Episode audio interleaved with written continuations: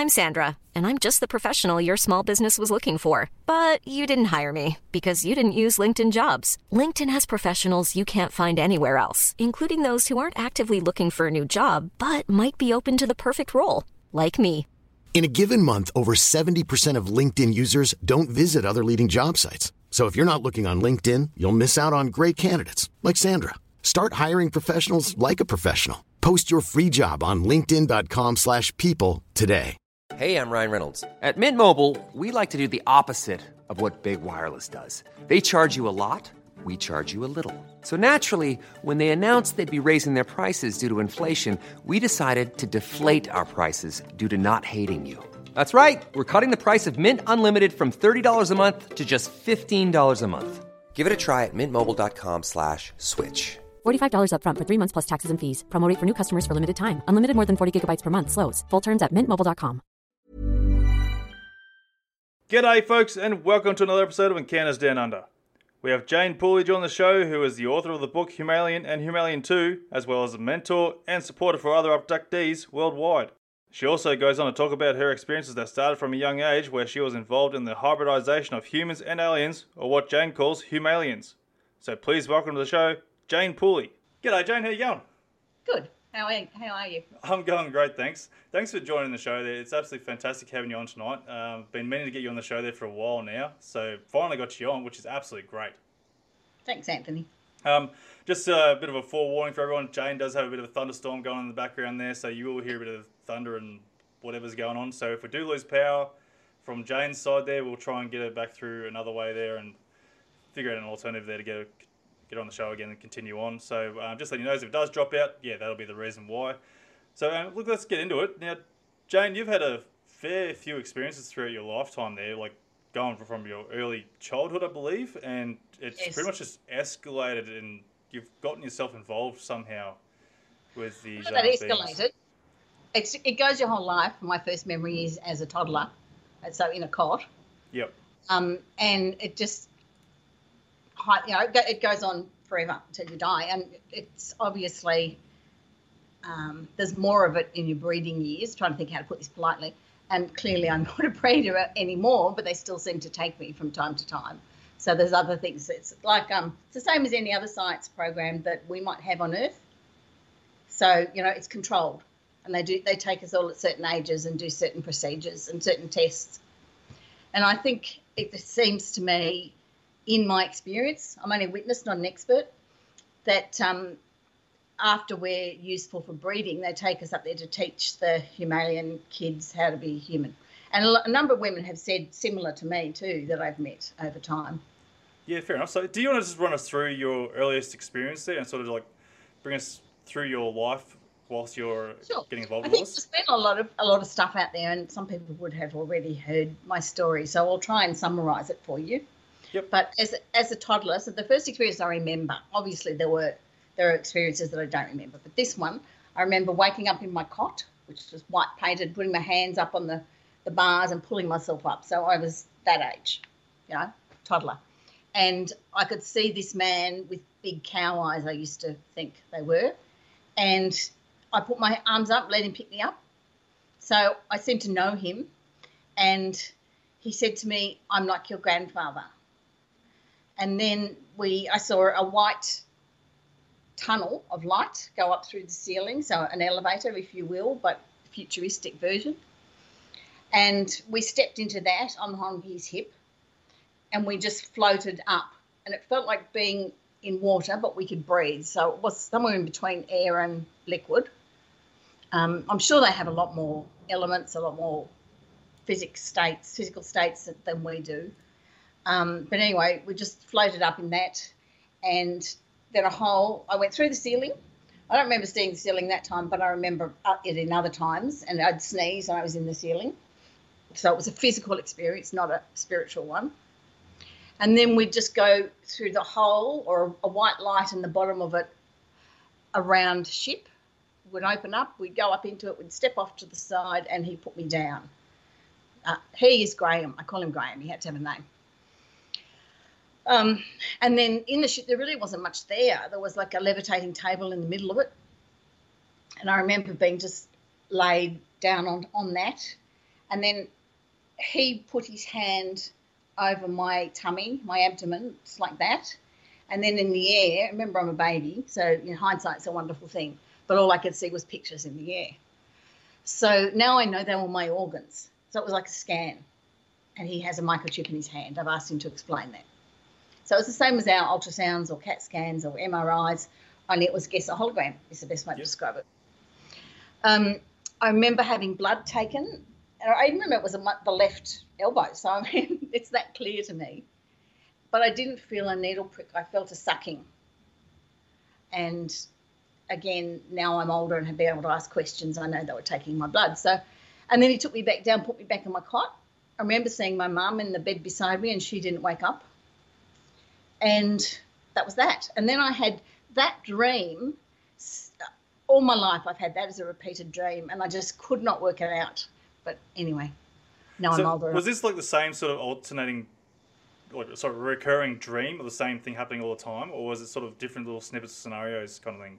No, no, that's one experience, one physical experience. Yep. And I was a toddler. But all of my life, I've had that experience. I dream about it. Okay, so it's a recurring dream of that Yeah, same it's a experience. recurring okay. dream. So what happened wasn't a dream. What happened was real Yeah. and physical. No, that's all Yeah. good. That's fine. Yeah. So, what do you think they might have been doing in this process?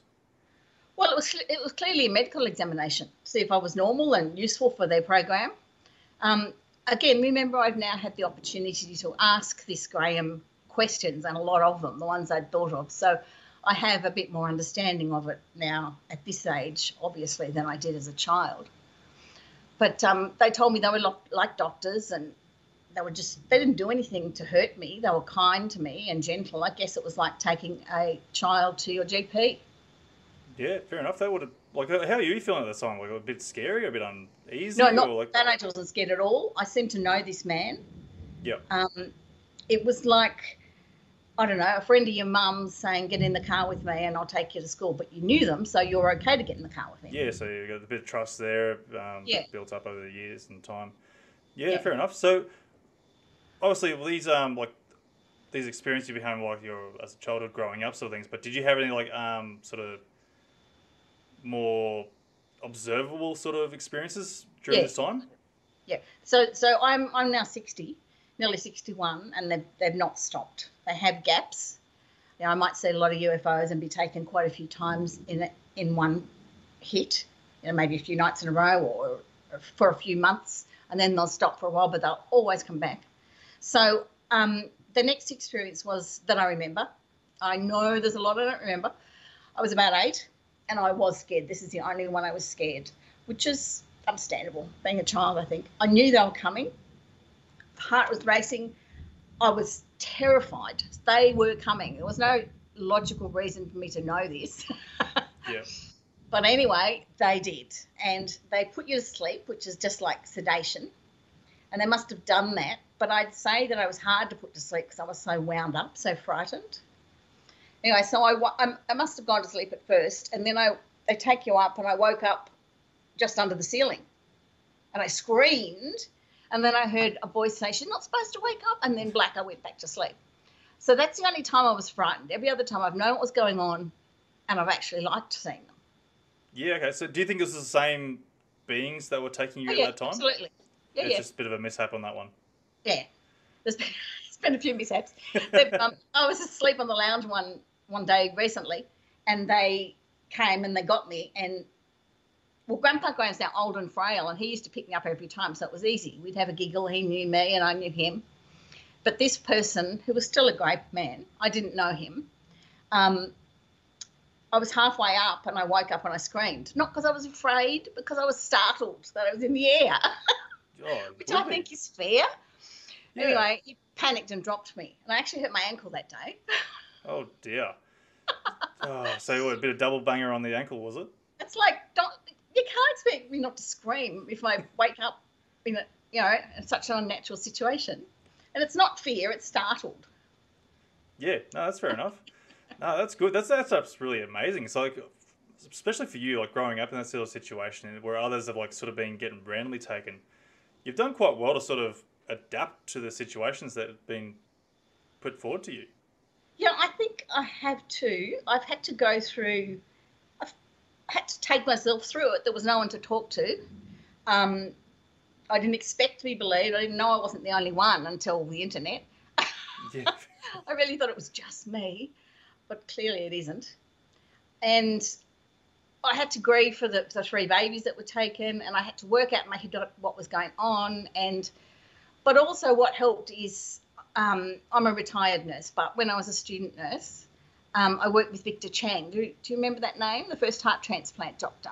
It rings a little bit of a bell. Well, he I kind of took me under his, he's dead now, but he kind of took me under his wing, and I didn't know why. I was just an ordinary student, really. Um, so there was a whole team of doctors that he said to me, and that's another very long story, um, that I had the blood profile of an astronaut, and clearly I wasn't an astronaut, so they believed I was an alien abductee. Now that's not with that's with me not telling anybody anything.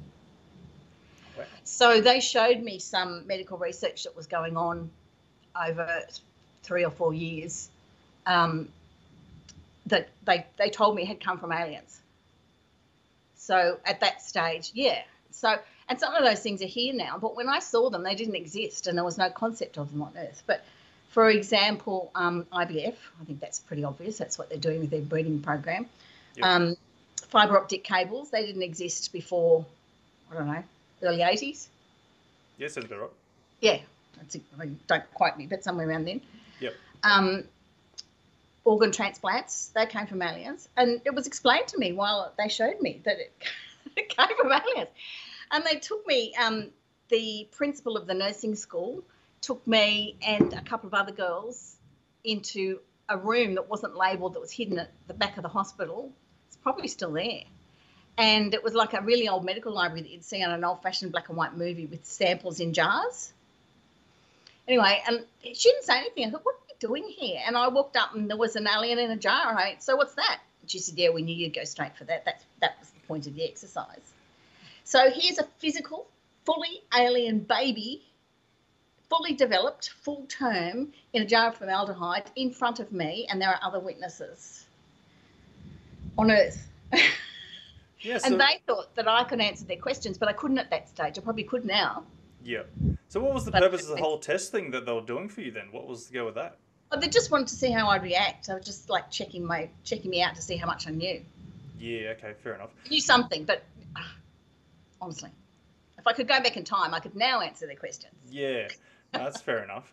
Um, so what um, were these beings looking like? Like are they the typical sort of alien looking thing or a bit Well, yeah, stereotypical grey, but I, I, not the way people draw them. They look as different to each other as you and I do. Yep. So they've got different shaped faces, different heights, different body types. But basically, overall, they're basically skinny and long arms and legs, and they've only got three fingers and three toes. They've got a thumb. So. Yep. And um, they've got their skull is kind of square at the back and big and very pointy little chin. And then their eyes take up that much of their face. There's they have a nose, but it's not like ours. It doesn't have like a hood. And their mouth is a really tiny little slit. Okay. So uh, when they um, talk to you, are they talking through their mouth or is it like a telepathy sort of thing? It's telepathy. They can't. Um, they can't form the words. It's not articulate. Their voice box is different to ours. Like mine is different to theirs. But they have a technical translator in their microchip. They can talk any language. They seem to pick up on your own um, style of talk of speech, and especially Graham. After knowing him for years, he'd sort of. They don't normally have a sense of humour, but he did. we had a really good giggle. Um, so it was telepathy, but you know, I can be telepathic with some humans too. Not all, but some. So it's not like you're imagining voices, as in say schizophrenia. It's they're project they're pushing it into your mind, and you know it's not your own thought. And it's logical and it's a conversation. So yes, they do use telepathy. And out of all the aliens I've met, and there was a, a situation where I met quite a number of different races at a meeting, some speak telepathy and some speak properly with their voice. So it's not a universal thing. It's just that race. Yeah, okay, that's absolutely amazing. So, like, uh, what are the other alien races that you sort of met? What are they sort of like? You know, they could, people mentioned like reptilians, or you got the uh, the Nordics. I think or anything like that. No. I, I, I've never seen a reptilian, honestly. Um, but they're all di- they're all different, but they're all like human-like or grey-like. It seem to be only two main types. Yeah. Okay. So yeah, Nordics, blondes, everything. I mean, I felt a bit lost that I because I knew I was the only human in the room, but there were other people who would have passed as humans. Yeah. Yeah. So have you like come across anyone that's had the same sort of experience as you, like in the same sort of uh, environment, I should say, like in a, like a friendly sort of environment, being taken up and Yeah, I continuously have. being taken? Yeah, since I sort of came out of the closet, Yeah. um, I I get people contact me all the time. I imagine a lot of us in this situation do, but so many I couldn't count. And the the basic underlying theme is Me Too. Yeah. And so their storm, their their stories are not identical to mine, but they're pretty similar. And they've got elements like the, the ages that they were taken and the things that were done to them, and the fact that they were the women were used for breeding, and they don't seem to take men as much, which is a shame, because they show us the babies afterwards, and that doesn't seem to happen as often with men. I've actually only heard of that once. Yeah, so how's that? How does that make you feel though? Like knowing that you've been a mother Uh, to these, uh, what do you, what do you- hybrids? You call them? Yeah, well, it, it's I love them. I feel the same way about them as I do my children. I think about them all the time. I obviously can't talk about them, or people would think I was nuts. Yeah, And unfortunately. but I pray for them. I think about them when I go to bed. I, I just I love them, and you can't make up mother love or parent love. Father love's the same. I mean, they just Yeah. don't seem to get the difference between the sexes in humans. But um, it's not something you can imagine up or or feel for something that's a figment of your imagination. Yeah, So I feel sad, angry that they've taken them, um, angry that I didn't get to see them grow up, grateful. it's all confusing. Love, positivity towards them, desperately want to see them. No, it's not their fault. You know, I feel all of those things that you could imagine. I feel, and there are days that it's really hard, frankly. yeah. I could Um, only imagine, to be honest. Yeah, I, I won't pretend it's not. And when I do an interview like this, my purpose of doing it is really just to help others going through the same thing. Um, because afterwards, I feel quite re-traumatized talking about it like this. yeah, I, But it's just, it's, just, it's got to be done because it's got to come out in the in the open. It's just the truth has to come out. it does. And like, like, what's the purpose for not sort of coming into the public with this sort of thing? Like, why are they so hidden on the agenda of what they're doing? Well, I don't think it's them. I think it's us. I think they'd be, they'd be happy. But also think about Americans and their guns. Yeah, always attack first, ask questions later. Yeah, I mean, for me and probably for you, I think most decent people, maybe even most Aussies, we see a, a ship crash. It's like a car's crash. We're going to go up and help. Yeah, There's no way we're going to shoot them. Other countries, and unfortunately not everybody's good, would either ring the government so that they could take them away and lock them up, or shoot them, or run. You know, that fear reactions. Um, they're people like us, body, soul, whatever you want, culture. They might look a bit different, but so do we. yeah.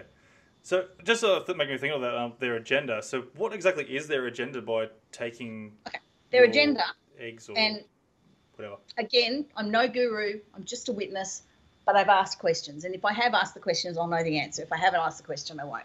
But the whole purpose of it is that their planet died off, much like we think Mars did and Earth may have before. And they knew it was going to happen. So they built this massive mothership, which is like a whole artificial planet, but which I've been in. And it's just humongous.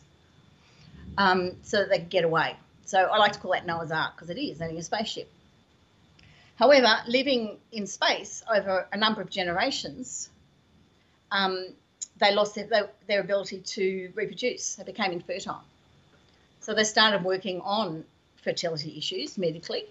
They are ahead of us, but I think they're I think they're only like I don't know 100 years ahead of us. I don't think they're thousands of years ahead of us technologically. Um, and they developed IVF or donor eggs or donor sperm or, and, and fertilizing in, in a test tube. I mean, they don't use a test tube, but they're equivalent. Yep. And then implanting them in a human surrogate, if you like. But the thing is, we didn't give consent. Okay, there's where I get angry. There was no Yeah. consent. This is like being raped. And I don't know why I love them, but I do. Yeah. They're kind about it. They are kind. They're never cruel, and they do their best to make you comfortable and answer any questions. And but it's not right. There's no way. I don't care what anybody says. I would consent to having three babies taken from my uterus.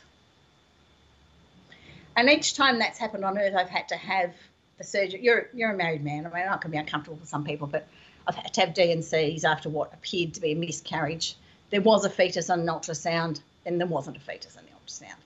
But anyway, I had to have repairs. So there's, and there were positive pregnancy tests. There's a lot of evidence. So I did have an investigative journalist look right into me and check out every angle, and she couldn't find anything against what I was saying, and she could only find evidence that it happened. So I know that that can be checked out. Um, so they do that to well, they also want to live here on Earth, but they can't quite. The environment's not quite right. They can't breathe here for more than a couple of hours, as we can't breathe there for more than a couple of hours. I feel sick when I come back. Um, their environment is colder than ours, so their body temperature is lower. So we would die of hypothermia in no time up there, and they would die of heat exposure here. So what they want to do is adapt to the environment, and the best way to adapt to the environment is to become us. So if you have a Negro man and know, an Asian woman, or it doesn't matter, but two different races breed, the child looks like both of them. They might have very dark skin if you're lucky, and then they can they can adapt to the sun. So it's really just about that. It's about surviving here on Earth. And apparently there are a lot of Humalians, as I like to call them, on the planet walking around us already. And I think, you know, I walk down the street and think, oh, there's one, there's one. And they'll look at me and I'll look at them and there'll be some sense of it. Um, they liken that to the Aborigines. You know how they recognise each other even if they look white. Yeah. Yeah. So it's that sort of thing. So um, that's the purpose, so that they can live on this planet unencumbered, unattacked. I think we've got racism issues anyway, haven't we? Oh, it's everywhere, unfortunately. So I think it's going to be really difficult, but I dream of, envision, hope for a future where Humalians will be working at the coffee shop I've just ordered coffee for, or will be my doctor.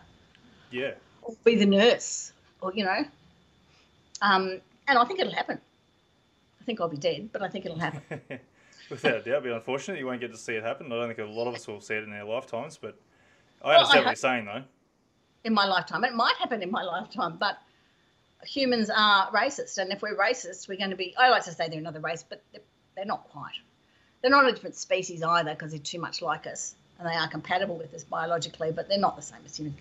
Um, the same as humans in their personalities and their way of living, and they've got families and culture and things they like and things they don't like. And so, yeah, and, and they, they can breed with us with a bit of help, bit of medical help. So yeah. that's the purpose. And then they take the, these babies and they're doing it all over the planet. And there are, I don't know how many, but at least thousands, probably tens of thousands of men and women being taken in every country.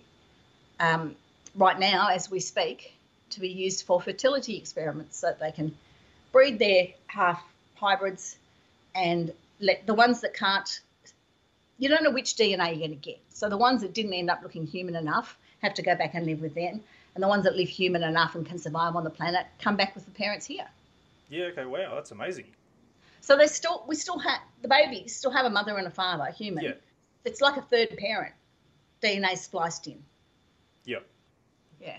No, that's pretty awesome. That's pretty incredible that they've managed to do that to sort of sustain their life and their species, I suppose. But... Well, there's another reason. Graham said to me that all their knowledge, like we have books, computers, whatever, but all their knowledge is on their DNA. They reckon ours is too. We just haven't worked out how to access it. So our ancestors' knowledge and memories, well, mine are on my DNA and yours are on yours. We just can't like grab all of them, except you know, there might be snippets. So he said that they need to continue their knowledge. They know too much and they'll lose it. Well, that's one thing too. Like, so wouldn't that be like? Um, obviously, they're a bit more advanced than us. Wouldn't they have the technology there to sort of be able to um, store that somewhere, like of their history? So, like we do, like a yeah, know, like... they do. On this mothership that I went on, uh, Graham took me to a room. He's obviously the boss of the program because they all bow to him, and I felt quite privileged being in there. They weren't bowing to me, so it was pretty amazing. And he, he sort of wiped his hand in front of the door, and here's this microchip operating the door again. And we go in, and there's all these levitating tables. It looked like a science lab. And he said the walls are think slides, you know, like in a lab, two glass slides with blown in between, only much thinner and not that, but similar concept, right? All over the walls, which was stories high, um, was everybody's DNA, including animals and plants from all over the universe. That's what they're doing. They're collecting samples of everything, like our astronauts did on the moon, are on Mars. We're just right at the beginning. So yes, there is a massive library, but what happens if something happens to that? Yeah, no backup storage or something like that Well, that's the back backup. up. Yep. Yeah. Yep. So there's an awful lot of work to lose. So you know, if if it's lost, so yeah, if you're a grey, you'll be able to you'll know how to access it on your own DNA. Yeah, no, that's fair enough. So did, did they mention like how far they had travelled to get to us at all? I didn't. Uh, I'm not good at numbers and distances anyway, and I didn't ask that. But um, definitely out of this galaxy. Yeah. Okay. Wow. So Yeah, even out of the galaxy. Okay. Wow. There's way more planets than we know. I mean, obviously we've discovered an awful lot just in the last ten or twenty years, but there's heaps more. And and they tell me that so many of them are inhabited. It's ridiculous. Yeah, I'm surprised they sort of picked us out of all places. Like, if there's so many to choose from, did they mention like why they picked us? Yeah, because it's beautiful. It's got the resources. It's got water. It's got iron. It's got gold. It's got um, food sources. Lots of plants. It, you know, it's got animals. It's it's a pretty special planet. It is. It is a wonderful planet, and unfortunately, um, humans decide to go and destroy every single inch of it when they can. But um, it still has its beauty, where there was left there of it. So I, I don't blame them. No, but also we're not the only planet they're doing it with. That's the other thing. There are other other planets that they're interbreeding with, so that their people can live there. So really, the whole universe, the planets that are more advanced than us, are very multicultural. We are so far behind. We're in kindergarten, or not even. Yeah. So I'm trying. I'm going to put like a big speculation out here. Do you think they could be doing this to sort of like, um, sort of take over and sort of long No. process of you know invading in its own way? Well, that's the fear, and that's a very human fear. I don't believe so. I could be wrong, but not from what I'm seeing. I, I think they would share it with us, not take it over. Yeah. I don't. That, that's why I said it's, it's a combination of anger and love and gratitude and resentment and all of those opposite emotions, um, because it's a privilege to be part of it as well. But yeah, I, there's no way I'd let them take my children. I just wouldn't. Yeah, no, that's fair enough. I, it sort of makes me think like humans are good for it themselves. They'll think they're doing the right thing by, you know, sort of trying to take over a certain area. You know, thinking they're doing the right thing by it, and but in a sense trying to do it for their own benefits, if you call it that. Yeah, well, that, well, the Greys are doing it for their own benefits too. Let's face it, but they're exchanging it for technology.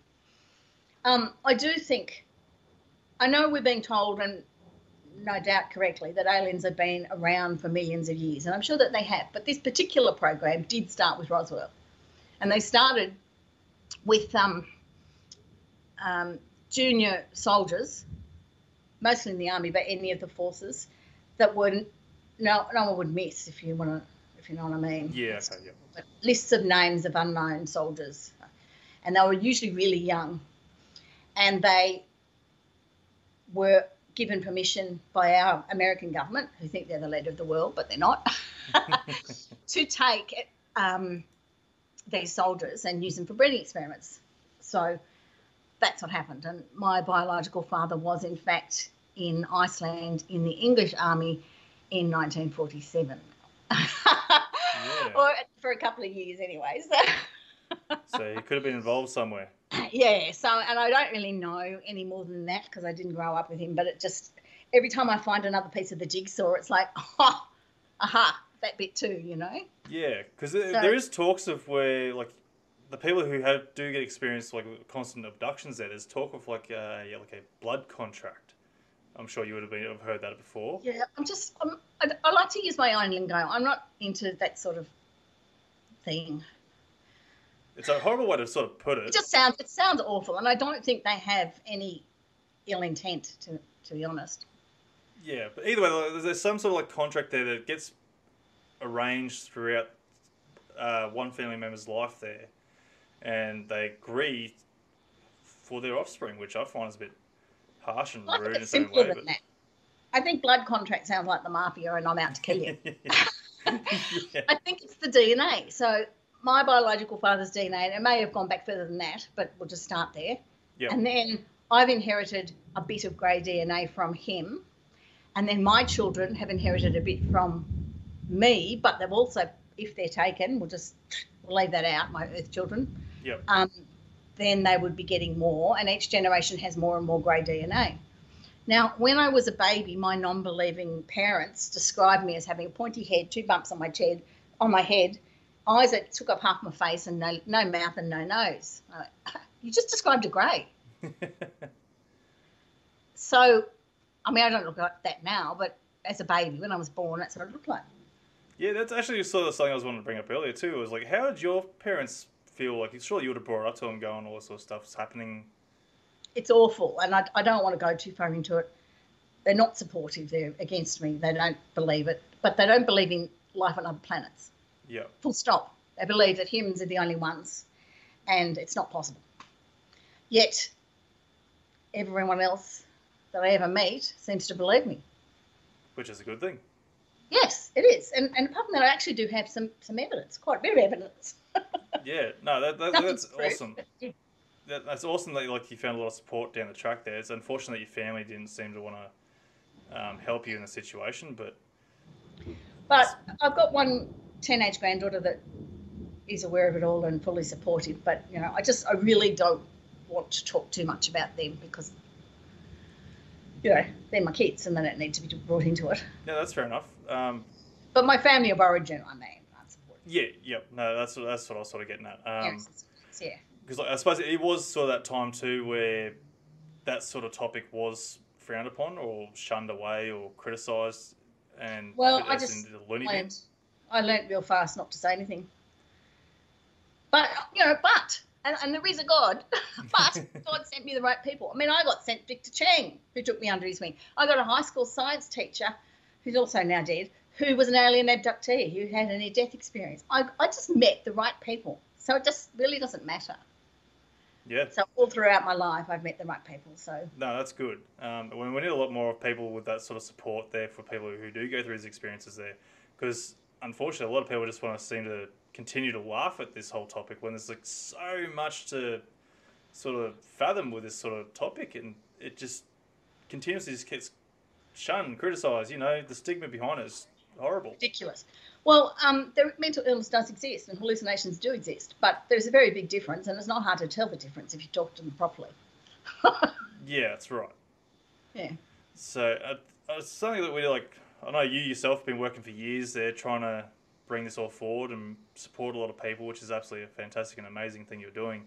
So, which um, sort of brings me to your book there, because like you authorized a um, authored a couple of book books there to sort of support and help people through this sort of stuff. Yeah, um, it's the same book twice because uh, the coloured print was expensive. I want to keep it to absolute minimum cost so people can afford to buy it uh, because it's not, I don't make any money out of it. So it's called Humalian. Uh, The coloured one's on Amazon. Don't go for third party copies. And then there's one called Humalian 2, 2 double, T double O. So it's same print. The pictures just aren't as pretty and it's not as good quality paper. But it doesn't matter. It's got the same information in it. Um, and I've kept it simple so that uh, not dumbed it down, but so that a child or an older child, maybe 12 onwards, could, it would help them to realise that they are not alone doing it. And it would also help adults that are trying to work through it or people that are new at it. So I haven't written it as if the person reading it knows all about it. Uh, it's a simple little book, but it seems, seems to have helped people. That's good. No, it's fantastic. I'll throw a link up there so people can um, obviously go and look into it. Uh, was it Amazon? Was it? Yeah, just do the Amazon ones. There's a lot of people trying to steal it and sell it for triple the price. Yeah. No, we don't want that. Don't want to rip people off. No, I've had major dramas with that. So just Amazon, the original copy. No worries. I'll throw a link up for that one there in the comments there at some point, and so then um, if anyone who is interested can go and jump on it and um, have a bit of a read. Um, so I do have a question here from someone uh, asking, how did you breathe on the mothership of the Greys there? All right. Well, it's like medical. That's a fair question, and it's quite an in-depth answer. So I may not be able to answer it completely here, but uh, but it's in the book. Um, it's a medical procedure. Okay, babies are conceived in the usual way, and and I think there was a father, right, a human father. I even think I know who that is. But let's. It's still medical. They go in through laparoscopy, and they go into you. Is this a man or a woman asking the question? Uh, man, I think. Well, No, they go, they go into your female bits and and go to your eggs and remove your eggs and fertilize the eggs and they come back at like six weeks and about 10 weeks and then at 12 weeks to 15 weeks and each time they they remove the fetus take it away we couldn't do this on earth the fetus would die there's no question somehow surgically and i didn't see this done but i asked the question splice in some more of their dna into the baby's dna reimplant it in the side of my uterus or the surrogate mum's uterus, inject the side of the uterus with something that makes it take, probably a hormone, um, and they check on the baby. And then at about three months, but the latest one I had was five months, they when they think the baby's doing well, they take it. No consent, night time. You're pregnant one day and you're not pregnant the next. Um, because you're pregnant for a few months on Earth, you have ultrasounds, blood tests, positive pregnancy tests, all of those things. And then suddenly overnight, the fetus is gone. And um, I did see that in another person, which is helpful for me, um, a patient that I had many years ago nursing. And um, she was actually eight months pregnant. So I haven't seen anything like that. And she had all the ultrasounds, all the tests, and she came into emergency late one night because she couldn't feel the baby moving. And I did the ultrasound, and there was no baby. And the poor woman, this was a long time ago, they sent her off to the psych unit. But she had ultrasounds. She had proof there was a fetus there. She looked pregnant. She had she still had the the amniotic sac and anyway, so I think they do it more than you think. And some people might think they just had a miscarriage, but it's not likely. There's usually other things around it that go with it. So it's medical procedures. You can laugh if you like, but it's not sex with aliens. I get asked that all the time. oh, you're missing all the enjoyment there. People like to play with it. Yeah, I know. yeah, well, no, there's some fetishes out there, I'm sure. but um, yeah, uh, you must have missed. Uh, uh, like, it was one of the questions I was going to bring up for the breeding side of things. But um, they um, they asked breathing, like the respiratory side of things. How like how do you Yeah. breathe on the? Okay, well, I can breathe there, but I come back feeling very sick. When Yep. I come back, I'm really pale. Um, I'm struggling to breathe, and I usually throw up, and I've got a headache. Right? That's every time. That's how I know I've been. First thing that happens. Um, so, like I said at the beginning, they have much lower oxygen levels than we do because I because I asked, and the the reason they're grey is because they've got a different um, blood gases, different levels of oxygen. Like we'd be blue, but they're grey because that's what that's their normal colour um, from their blood. And yeah, well, they can't do it here, and I can't do it there. We, we get a couple of hours, and we, we both feel sick when it's it's said and done. Yeah, no, that's fair enough too. Um, so what about like um their skin uh, complexion and all sorts of stuff? Like, is like obviously because our skin is affected a lot with the sun and all sorts of stuff. Do they have much to do with sun-wise things? Well, yeah, very much, and that's why they have big eyes because they're used to being in the dark. And on the ships, it's quite dark. I find it, yeah, it's, it's like twilight. Um, they don't, they can't cope with lights. Apart from that, they hurt their eyes, they also burn their skin. Um, so you know they're, they're more pasty than grey, in, in my description. But they feel like um, a dry mushroom. Oh yeah, So cool, maybe slightly hair. I, I'm not sure if it is. It's microscopic, but soft. That's the best I can give you. That's what they feel like. yeah. Okay, so were, um, they, were they naked or were they like sort of like a bit of a No, biosuit were on or something? It's another question. Why are aliens always naked? Yeah. They're not. it's just a flesh-coloured onesie, like baby's onesie, because that's their spacesuit. Don't our astronauts wear a spacesuit? Yeah, but it's bulky and you know Yeah, but that's see the inside. technology's behind. Yeah, That's all it is. So no, it's a head-to-toe onesie. yeah. Wow, that's It's basically flesh coloured. If you look, you can see it's there, and you know it's it's there. They don't seem to wear gloves. So, I wonder So- what the purpose of that is if they're not wearing like a full gloved sort of Well, bodysuit. it's, it's um temperature protection. I don't know. There might be might be oxygen in it. I, I don't know, but definitely temperature. And they've got to wear clothes. They've got modesty factors like we do. Yep. So obviously they do have some sort of genitalia and all sorts of stuff as well. Yeah, they do. Oh, look, I've never looked. I've never looked at it. Yeah. And again, I get asked that a lot. But yes, um, the men have penises and the women have vaginas, and they're biologically compatible with us, and their breeding process is exactly the same as ours. Yeah. Otherwise, they couldn't use us, could they?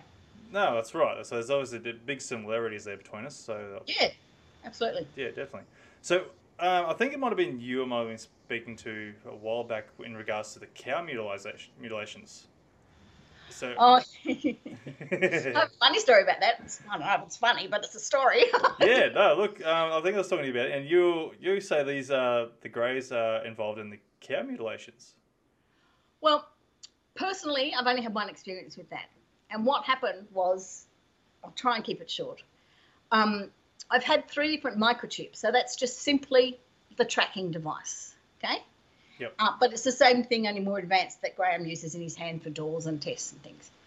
So, the human body, I've got one behind my ear now that doesn't seem to be as much of a problem. But when I was about eight, I got my second one. As a baby, it was in my nose and then it was under my left knee. Now it's behind my left ear. Now, my body kept produce, kept um, trying to eject the one in my knee, and it'd pass up and come to the surface, and then I'd try and get it out, and it'd go back. And I'd go to doctors. Mum would take me to doctors. I went to doctors, and they said, "Look, it must be something like a piece of glass from a falling over as a child." But I had no memory of that, and I had no scar from where it was. So anyway, this particular day, it had partly come out. I knelt down on the carpet to pick something up, and it got caught in the thread of the carpet and ripped out. And this was no piece of glass or piece of gravel. It looked kind of, it looked like a quartz mix of something else, but more like quartz than anything else. It was cone shaped, about that long, with a pointy end, a cone, and, and a bigger end there, and it telescoped into itself like that, folded oh, up. Oh, Wow. I know. That was no naturally occurring object. So I put it, I washed the blood off it, a bit a mess, and put it on the back of my kitchen bench. I was going to throw it out, and something went, no, no, keep it. Um, but it was gone in the morning. But also, I had this new implant. They'd come back and put it in.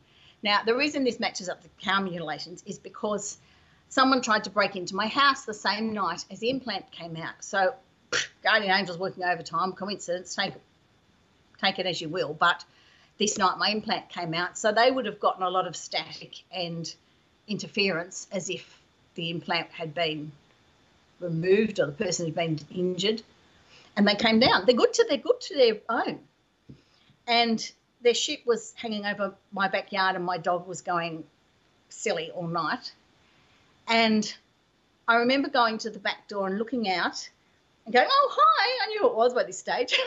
Yeah. And they went back to bed. Oh, and they when they do whatever they do, you can't stay awake. Um, I liken it to medical sedation, but I don't really know what it is. I didn't go and check on my children. I would never get up, even at that stage, to go to the loo without checking on my kids. But I just went crash back to sleep. And then in the morning, I didn't really remember. But going to work at 10 to 9, I remember exactly where I was. Um, Hans Tor was on the radio. It was 2WS before it was FM. And I was on Sunnyholt Road going to work at a, med- a drug company, okay, at Castle Hill. You just have to be careful which bits you tell and which bits you don't. Um, and then an announcement came over the radio saying that a human body had been found, like cow mutilations, at the back of a certain street, which was my street. Oh. So I got to work and I rang the station and said, What did you find? And they said, We'll get the manager. The woman that answered said, We'll get the manager. And the manager, who was a man, said, We've been told to pull the story. And he was shaking. You could hear it in his voice. And he hung up on me.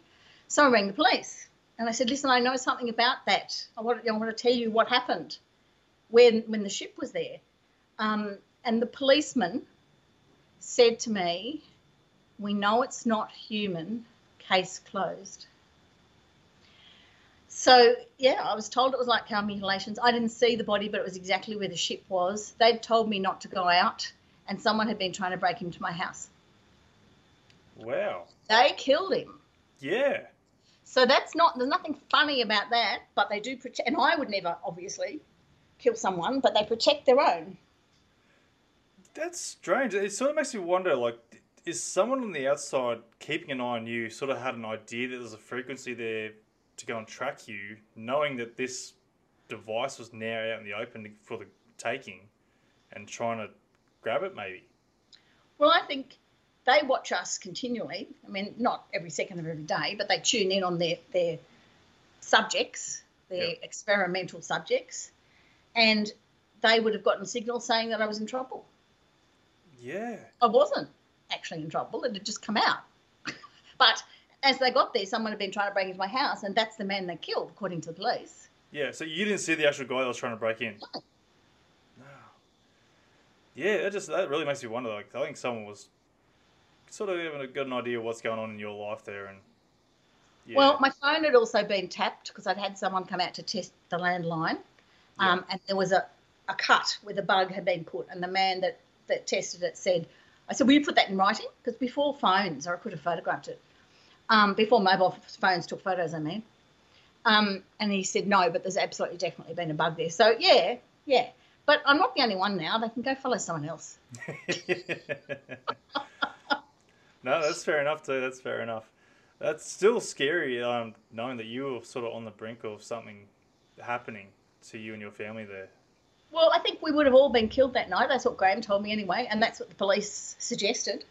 Yeah. So, um, the, the, the police were, were nice. Every time something like this happens, the police are nice. They believe it. They don't treat me like a nutter. yeah, well, it's good. I suppose they've got to keep it professional too, though. But you know, it's, Yeah, no, but I know I don't report everything, obviously. But the times like that where the police have been involved, there hasn't been any question. Yeah, I mean the body's there; it's cut open. There's no no organs and no drops of blood anywhere, and no nothing known to man can do that. Yeah, that's precise. So like, uh, like people um, I've spoken to in regards to this as well, like they reckon cauterization, you know, like which is a thing, but you know, it just takes one little nick. Even with cauterization, it's still going to spurt out an artery or something like that. You know, it's not going to cover all the blood or cut stop the blood. And if they cauterized it, it'd still be the blood would still be in the veins. Whereas these people and this particular body was exsanguinated, no blood left. Yeah, completely drained. Yeah. So that's pretty amazing. Like, um, yeah, I can't think of anything that can do that at the moment. Like you're saying, it's got to be them.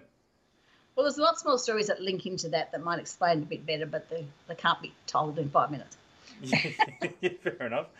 Well, I think we've still got a bit of time left. If I can find my time left. We've still got about like 10 minutes, half an hour, depending on your time, if you've still got more to, con- Oh, yeah, to right. share. So, Hiring for your small business? If you're not looking for professionals on LinkedIn, you're looking in the wrong place. That's like looking for your car keys in a fish tank. LinkedIn helps you hire professionals you can't find anywhere else, even those who aren't actively searching for a new job but might be open to the perfect role. In a given month, over 70% of LinkedIn users don't even visit other leading job sites. So start looking in the right place. With LinkedIn, you can hire professionals like a professional. Post your free job on linkedin.com/people slash people today. Burrow is a furniture company known for timeless design and thoughtful construction and free shipping, and that extends to their outdoor collection. Their outdoor furniture is built to withstand the elements, featuring rust-proof stainless steel hardware, weather-ready teak, and quick-dry foam cushions. For Memorial Day, get 15% off your Burrow purchase at burrow.com slash ACAST and up to 25% off outdoor. That's up to 25% off outdoor furniture at burrow.com slash ACAST. Millions of people have lost weight with personalized plans from Noom, like Evan, who can't stand salads and still lost 50 pounds. Salads, generally, for most people, are the easy button, right? For me, that wasn't an option. I never really was a salad guy. That's just not who I am. But Noom worked for me. Get your personalized plan today at Noom.com. Real Noom user compensated to provide their story. In four weeks, the typical Noom user can expect to lose one to two pounds per week. Individual results may vary. Planning for your next trip? Elevate your travel style with Quince. Quince has all the jet setting essentials you'll want for your next getaway, like European linen, premium luggage options, buttery soft Italian leather bags, and so much more. And is all priced at 50 to 80% less than similar brands. Plus, Quince only works with factories that use safe and ethical manufacturing practices. Pack your bags with high-quality essentials you'll be wearing for vacations to come with Quince. Go to quince.com slash pack for free shipping and 365-day returns. Plenty more. yeah. So look, uh, continue on. Like where, like obviously, Um, like okay, you. so that's the cattle mutilations. All my life, I've seen a lot of UFOs, and when other people are with me, they see them too. I don't. There's always other witnesses. Okay, the best couple were I, I um, had a girlfriend staying here. Yep. We're out in the backyard. It was summer. It was dusk, and this they looked like a star in the beginning. Light started coming towards us really fast, and she spotted it, even though she'd never seen one before. Not me, and she said, "What's that?" And I went, "Oop." Came right down, super high speed, right to over my house. It was the size of the roof of a, of a house. It, I, all I could see was silver flat. It was still enough daylight. I ran out the front and followed it down the driveway, and it went really slowly and let me have a look. So, and this girl, this woman, is standing watching it. So I'm not imagining it when there's other witnesses. Um, and then it just took off. So it was like they were showing me their new car. so you got a fair bit of detail out of it. Yeah, it was great. It was just fantastic. Um, and then one New Year's Eve, I live on the Central Coast. Everyone knows that, so it's no great secret. And there's a lot in Brisbane Waters. The, the body of water at Gosford Waterfront is called Brisbane Waters, and there's a lot of sightings there. They come in and out of the water. Everybody, well, a lot of people see them. There's no question. But this particular New Year's Eve, my granddaughter and I were watching the fireworks, and there were five red orbs watching the fireworks with us, and we could see them really clearly. We were on the other side from the crowd, down a side street, um, on the water, in sort of one of the estuaries. And in front of us was a police boat, close enough for us to see the men on board, or no women, and hear them talking. Not what they were saying, but that's how close they were. So after the fireworks, I said to my granddaughter, just, let's just wait. And they came down really close to us, like, you know, papers with numbers. So if you've got a pointed roof of a house, it'd be that high, the top of the point, not a flat roof house. And went really slowly. And the police, the radios are going, the lights are flashing, there's helicopters coming in. It's really quite exciting. And the police started, they started going slowly in front of the police boat. So they took off. And the the UFOs or grey alien spaceships, if you want me to be blunt, Yep. were they'd go slow, they'd stop and wait for the boat to catch up. They'd go slow again. They were playing cat and mouse. They were playing. They were absolutely not there to harm anyone. And then when the police boat got really close, they just took off.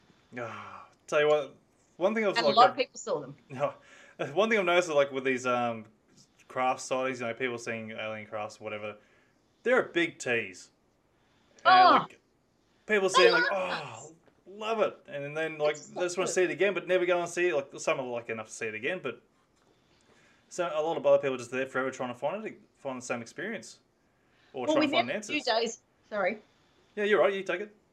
within a few days of that experience, okay, that was um, um, oh, it doesn't matter. I just have to be careful because some things are in the in the media and names. that's and fine. So within a week of that experience, I was parked at a red traffic light, and it was ten to five at night. So it was still daylight. It was peak hour. And here, I don't know if you know Gosford, but there's a secret army base, but it's really just a training base. At Erina, it's not so secret, but it always seems to be closed. And that was on my right. So I was parked, stopped. I wasn't driving, and all the cars around me were also looking up, seeing it. Again, not my imagination. The, a police helicopter flew down really low, just above the power lines. Underneath it was a typical, like the one on your picture above your Yep. head, only without the lights. Um, Clearly single person spaceship stuck to the bottom of a helicopter. So I just sat there with my mouth open and saw it go into and dis- into the army base and disappear behind the bushes. Broad daylight. Just And I figure it was like the NRMA and a broken down spaceship. yep. So, you know, these are physical experiences. These are not dreams or out of body things or dr- drug, drug, drug trips or yeah. mental illness. Not when everybody around you can see it too. No, that's that's the thing too. I was about to ask you, like, did, was there any like reports of anyone seeing this?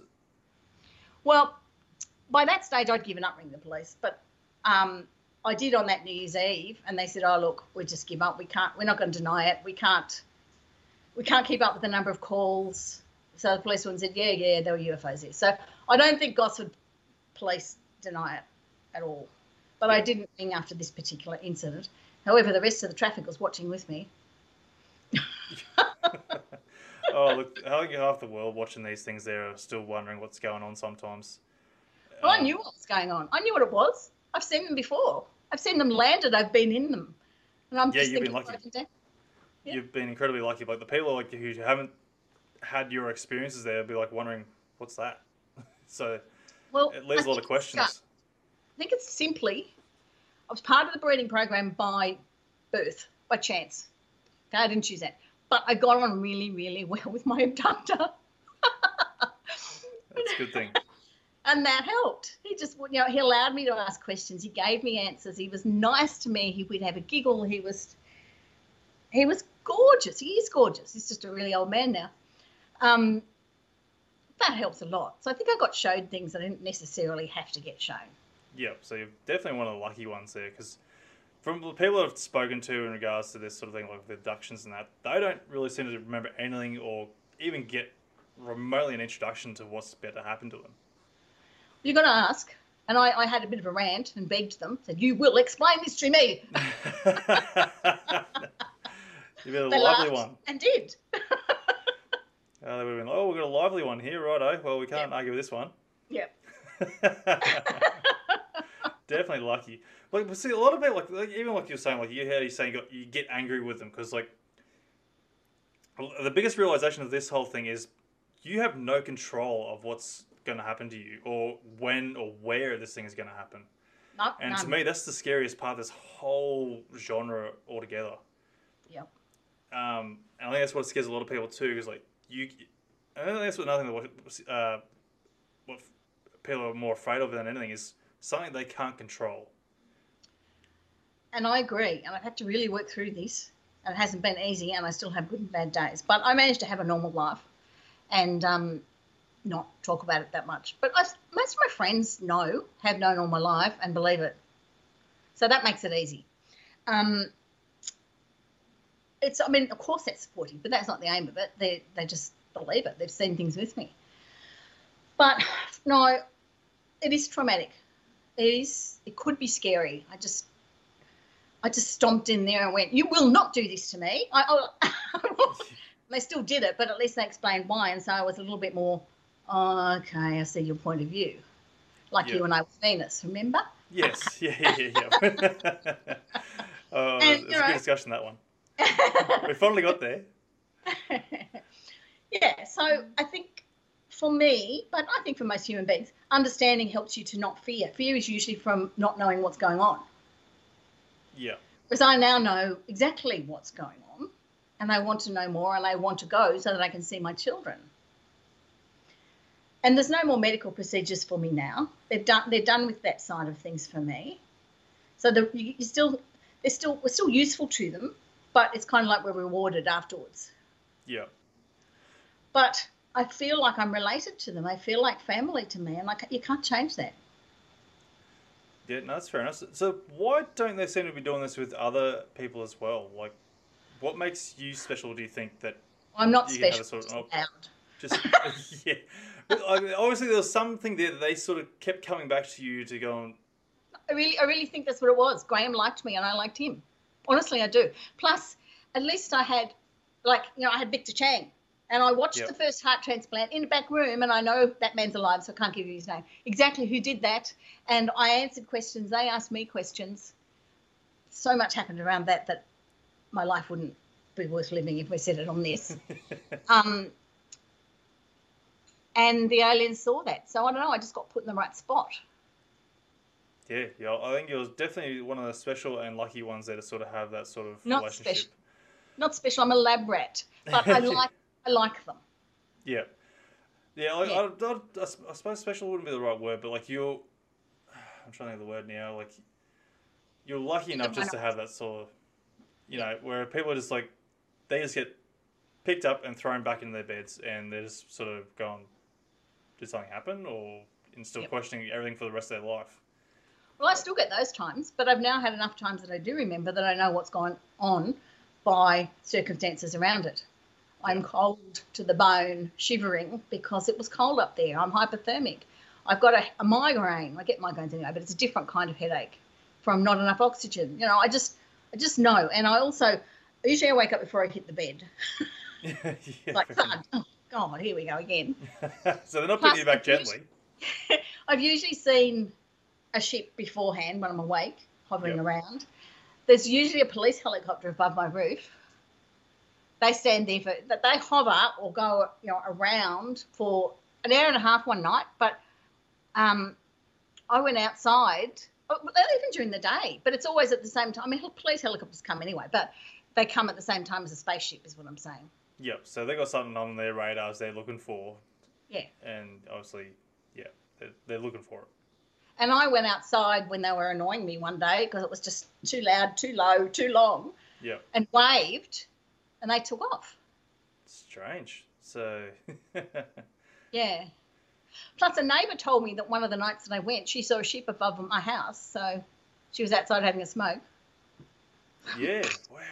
So can you describe these crafts for me? Like, like. Yeah, most of, there's several different sizes of the round ones. Yep. There's one person ones.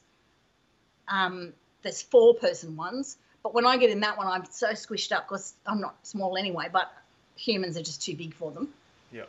Um, there's metal seats that seem to be molded in, but there's no and windows closed. So when you're moving, you can't see or feel anything. But they can open the windows and you can see the stars later on. That'd be beautiful. Yeah, it is. It is beautiful. Um, I can't see any controls, and so I've asked about that, and they've said the same old microchip that I thought was magic. Yep.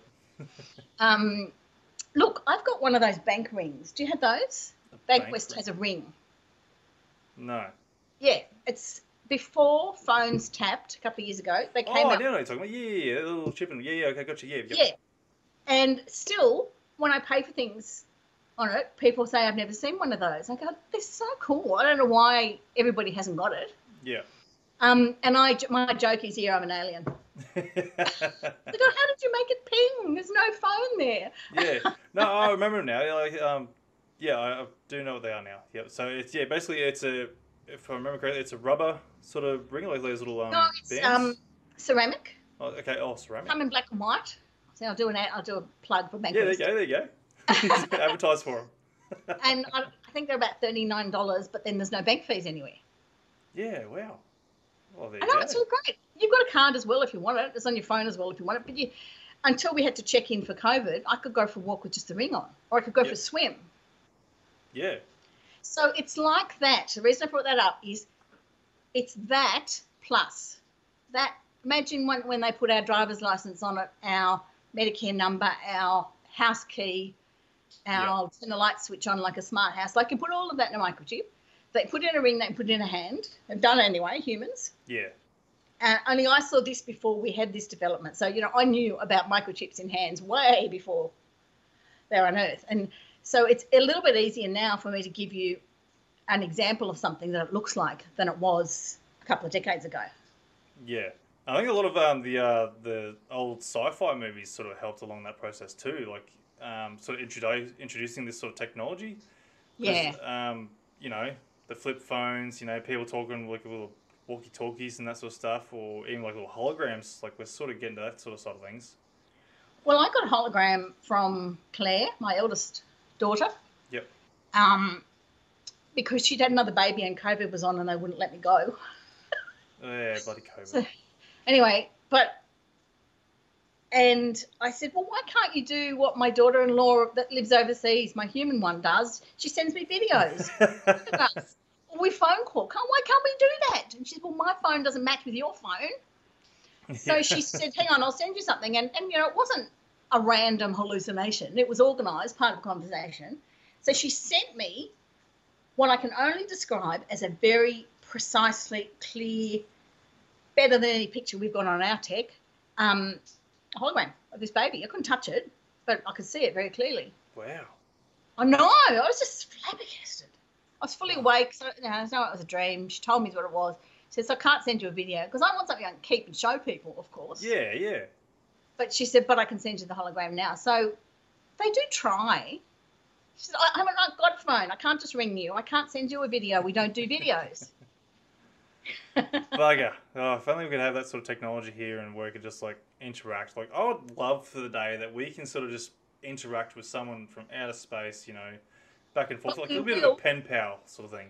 Yeah, but we will. I am absolutely certain we will, and it's not that far off. Oh, it can't come quick enough for my No. for my liking. Well, we didn't have mobile phones when we were kids. We didn't have computers when we were kids. yeah. So that that does. That's what I Um, when you think about it, technology's gone very fast over the last few decades. Um, has. Like especially like I think it's like when you you even mentioned before like from Was, Roswell being the start of it all, and I think that's when our technology sort of like electronics wise really just boomed straight off. Um, yeah, well, apparently they gave us technology in exchange for lab rats. yeah, which is a Horrible to it, horrible deal. true, isn't And I think what's happened, I think part of what's happened now is that some of it, I feel like I fight through and it's because I love my children, right? Yeah. And because I like Graham. And I have to fight through.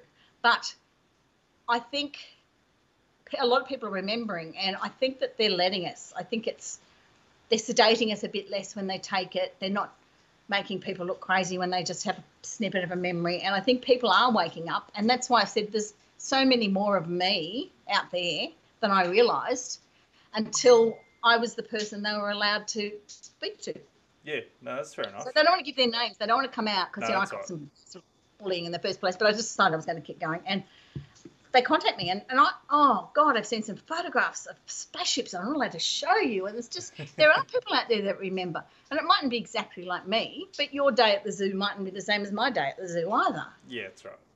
But there's enough in common for me to go, uh oh. And plus, because I was on TV a few years ago, this woman from America contacted me and said, I, I was on the mothership. I saw you. I saw you there. Oh When wow. you're on TV, I went, that's her, that's her. Yeah, that's and awesome. I, there's a few more people that I'm now friends with. Six in total. That one of us have, well, we've seen each other on the spaceship. Yep. But Short obviously no. version. Oh, she's obviously got a bit of memory, but you obviously don't have a bit of memory of that. I don't remember her, but I totally believe her. Everything she Yep. said was was right, and I now know her really well, and she's not going to make it up. But Yep. um, I just believed her because you know, yeah, she was when she looked around the room, she could see what I could see looking around the room. Yeah. Well, she's lucky enough to remember it too, so that's awesome. Yeah, That is great because that, that's Uh, sort of one of those things. Like, why haven't they got the same sort of people interacting with each other? Like, the, uh, sorry, like you and your friend and other people sort of interacting with each other whilst on this ship. Like, why are the, do they have them like stationed in different parts of the ship or? Well, I think, in my understanding only, and I must repeat, not the expert, Yep. they um, it was a contract where they promised to keep it secret. So that's one thing. I think their sedations come a long way, like our anaesthetics have. So that's better in our lifetime. Um, I think fear blocks people's memory psychologically, even without any sedation. Um, if you don't believe in aliens, but you're taken by them on a regular basis, you may, just by virtue of being human, completely block that. You might just see a lot of UFOs and know something's happened, but can't can't deal with it. Yeah, so a bit of like a repressed memory sort of thing going on. Yeah. Whereas some of us, I don't know, I always remembered something. But the big memories came since I asked. Don't you dare sedate me that much. I want to remember what happened. Yeah. Yeah. So, do they actually ask you questions before they take you? Like, like Well, I've had a lot of conversations with Grandpa Graham over my lifetime. So it's more than I'm going garble, garble, garble.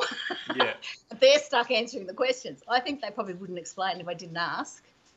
And then he's gotten to know me and he just sort of goes, oh, what, not you again? yeah.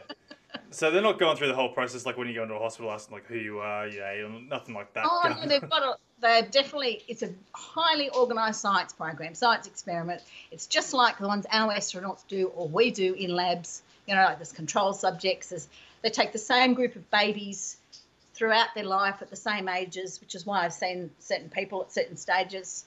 They've got the big kids looking after the little kids, so they haven't got any toddlers falling out, over. it's it's all documented. Um, the samples and tests and, and and things taken every single visit. Um, and we all, also the groups. Grandpa Graham's the leader of my group, but there might be hundred other groups with another leader. Yeah, definitely. He's also the DNA donor for my group. So that means that these people that remember me are probably actually related to me. Yeah, it could very well be too. Yeah. Um, so on that, I just did have a question. Then I've lost it now. Um, oh, the, eh, um, so with the obviously because they're hybrids in a sense, do they still same have the like the same aging process what we do, like the timeline? Like obviously, Right. Time and space is different. There's no question. We meet a year as going around the sun, don't we? Yeah, So we have a birthday on the, the day that we were born. They don't count birthdays. So, and they can't really because they're in different places in the universe and the time is different. So they do age, absolutely, but it's not, um, they haven't got sun wrinkles. They tend to melt yep, and crinkle um, and, and bend over, like maybe a bit of osteoporosis, that sort of thing. You can, you can tell the older ones and the young ones. Um, but yeah, they don't have birthdays. They, they count people in stages of development, and it's the same with the abductee humans. So it might be naught to two, not not your one, but your the naught to two stage, whatever they might call so it. So it's sort of like a leveling system. Yeah, so it's stages of development, Yeah. groups. But the pe- the adults that I have found or have found me, well, they've all found me actually. Um, we've known each other as children. One of them, a girlfriend now, I remember completely. Her, I was in charge of her. She's not much younger than me as an adult. We're the same age, but she must have been a couple of years younger. She is a couple of years younger, and I had to look after her. And she had a gap in her teeth. She'll know who it is, and fringe. And she was short for her age, and I remember her name. Then, as an adult, I met her, and I went, "Oh my God, it's you!" and her name had been changed slightly. Again, no names on this. Yep. And so she got me a photograph of her at the age I described, and sure enough, that's her. Wow. And then there's another one that I remember. She had to hold my hand, so she was older than me, and she's come out as an abductee. And then I do know the father or the sperm donor or the whatever of my space children. We're not. Anyway, it's not good.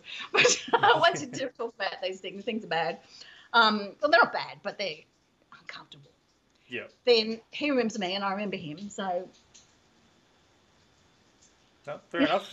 yeah, look, I don't think people are too worried about the uncomfortable parts. I think people would be quite interest, intrigued, to be honest. Well, if somebody, if everybody would come out, because most people just go, I'm not saying it, Yeah. and a high court would summon all of our medical records, summons, um, and or subpoena, whatever, subpoena all of our medical records and police records from when we've reported things and any psychiatric records and pe- case people are, and all of the witnesses are there, and we've all got our microchips, and we've all got our proof of pregnancy, and we've all got DNA, and I reckon we'd come pretty close to proving it. But too many people are afraid. That's what it is. And that's because the culture since Roswell has been first of all, they killed them, people came out, and then they called them crazy, Yeah. and now people just laugh. But I don't know if you've noticed, it's been on every mainstream TV channel in the last year. Yeah. And people are still laughing about it. Yeah, and they're not producing it very well, but at least it's there. I know it's stupid, isn't it? That's what I was saying to you before we started. I mean, they're not like this in Japan. They're not like this in the UK. I don't get laughed at there. Yeah. I think there's still be a few people in the UK because we're like we're pretty well close to being Aussie-ish as much as Yeah, but they're still can. better at it. They, they believe in ghosts and UFOs. The Aussies are still a Yeah, bit. well, I think that might be a European sort of thing, like because like you know, they come from a big background there where you know fairy tales of dragons, vampires, and other Oh, sort yeah. of supernatural sort of things like stories down the years, and I suppose to them that anything that's sort of supernatural or superstitious, I think that's the right word, is like the norm for them. You know, they grew up with that sort of Yeah. environment and that. Whereas Australia, we're sort of like our own culture Of course we are. and I suppose everything that's, sort of outside the wacky world of the normal is laughable. Like I know Aussies have a good sense of humour in that. Well, they used to, but um, you know, I don't think we took it as seriously as what they did in Europe. Yeah. Well, whereas you and I have laughed at things that we both know are true just because Yeah. it's our culture to do so. Yeah, that's right. Like, like there, are things that you laugh at, but there's also come, needs to come down to a certain point where you need to respect people because, like, obviously they're not finding it funny. It's, they're not if well, that's if they're not trying to make it funny out of it. But either way, take it seriously and have some sort of respect there. just for the fact that they, they could be sharing something that is actual factual. Well, I don't think anybody can make these things up because the things that I've seen and have been talking about aren't on Earth, and I'm not clever enough to have made them up. I couldn't Yeah. invent. Well, see, that's That's the how other it thing. boils down to that. yeah, that's the other thing too. Like, so many people are having these same experiences, or at least similar, there are. and either these people are congregating and making this big ass plan, you know, to sort of go, hey, look, this is what we're going to do to the world. This is what we're gonna, oh, you've been abducted, you've been probed or whatever. Like, you know, let's get out together and go and try and spread this out. So it's a big ass rumor and say it's fake. Well, I've never been probed, but the jokes are always made. But um, I'm sure you know about the male anatomy and the way sperm sperm samples are taken. Yep. So that's not actually unreasonable.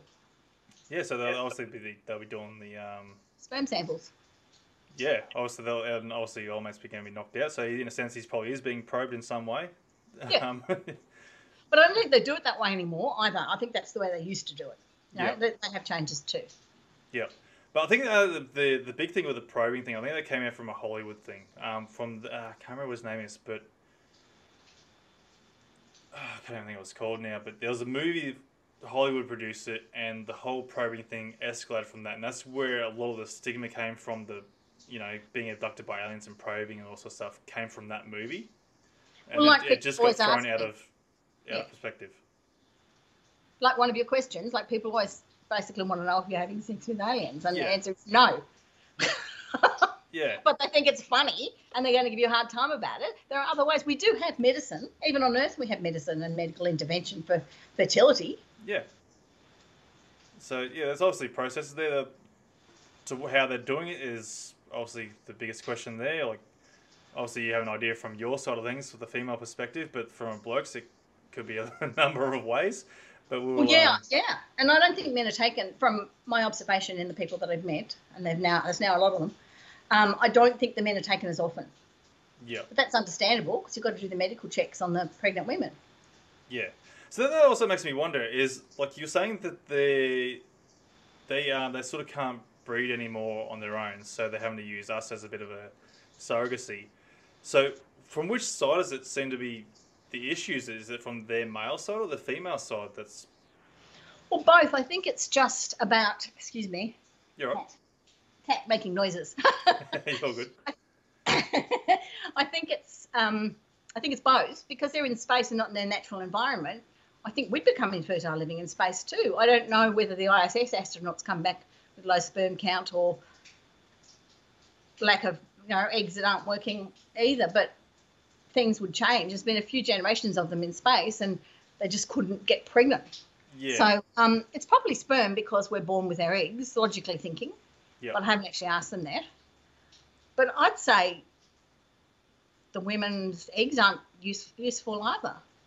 Yeah, because it's also make um made me more lean towards it's the females that are having issues, maybe producing the eggs, or maybe even um, getting through the development stages there of fertilization, even. But it has to be both. It has to be because they're telling me they can't get pregnant on their own. However, my daughter, so it's a few generations down, she's now got two children. Yeah. that are Himalayan that live with her that I've seen. Um, and she got pregnant naturally with a partner who's also Himalayan. So it's working, whatever yeah. they're doing. The fact that they're they're fertile again if they're half human.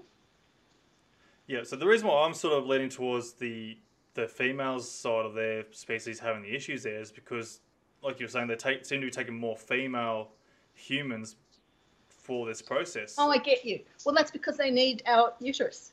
They need to use the womb for oh, the Okay, first so you're surrogating. months. We're surrogate. Yeah, and then they put them. And I've only just found out. I've heard this from other people, but I've only just found out that it's true because it makes me angry. Then they put them in an artificial womb. Yeah, And when I was given a tour of the other shift, Grandpa Graham said, "I'm not showing you the babies because you'll get upset." And I would have. He's right. I would have been really angry yeah, at seeing all these babies in fake wombs, you know. But they so that they are able to take them from us. They can't survive from scratch, but they can Yeah. if they've been in us for, for long enough. That's three or four months, um, three to five months maybe. Then they can put them in these artificial wombs and grow them to a term. And what he did tell me was that their gestational period is much shorter than ours. Oh wow. Yeah. Well, there you go. Yeah. So um, That's amazing. and then we're taken back to cuddle them.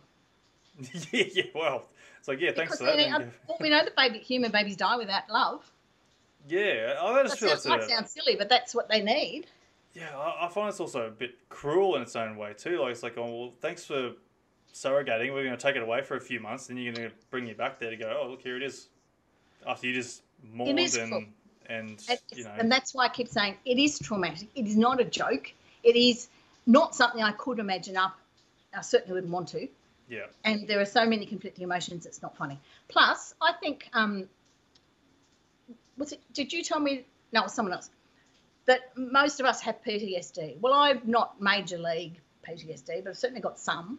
And I have a, a repeated nightmare of my children being kidnapped, and I wake up sobbing. And I know exactly what's going on. And then in that dream, I ring triple O, and they don't answer. And I ring and I ring and I ring, and no one will help me. And my kids are missing. And it's like I wake up and I go, God, I know what's going on. I know what the dream's Yeah. about. And I still had that like a week ago. yeah. So it's still in there in my subconscious, and that's PTSD, even if I'm functional during the day. Yeah, I'll even think that's like a, sort of form of anxiety as well in its own way. Yeah, maybe that's, well, I think I've just gotten through that. Yeah, Like I I- everyone experiences anxiety in their own way. Um, people deal Yeah. with it in different ways. Um, if you can overcome it, that is fantastic for those people that can. But Well, my human children nearly got kidnapped once, and it was awful. And I relived this. Yeah. and I couldn't tell anyone.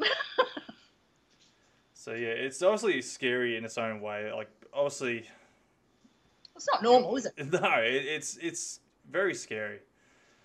But and I think for majority of the people, like I was saying before, like you know, you got no no control over what's going to happen to you, uh, let alone even your family. So I think that's the the biggest take on this is like we have no control.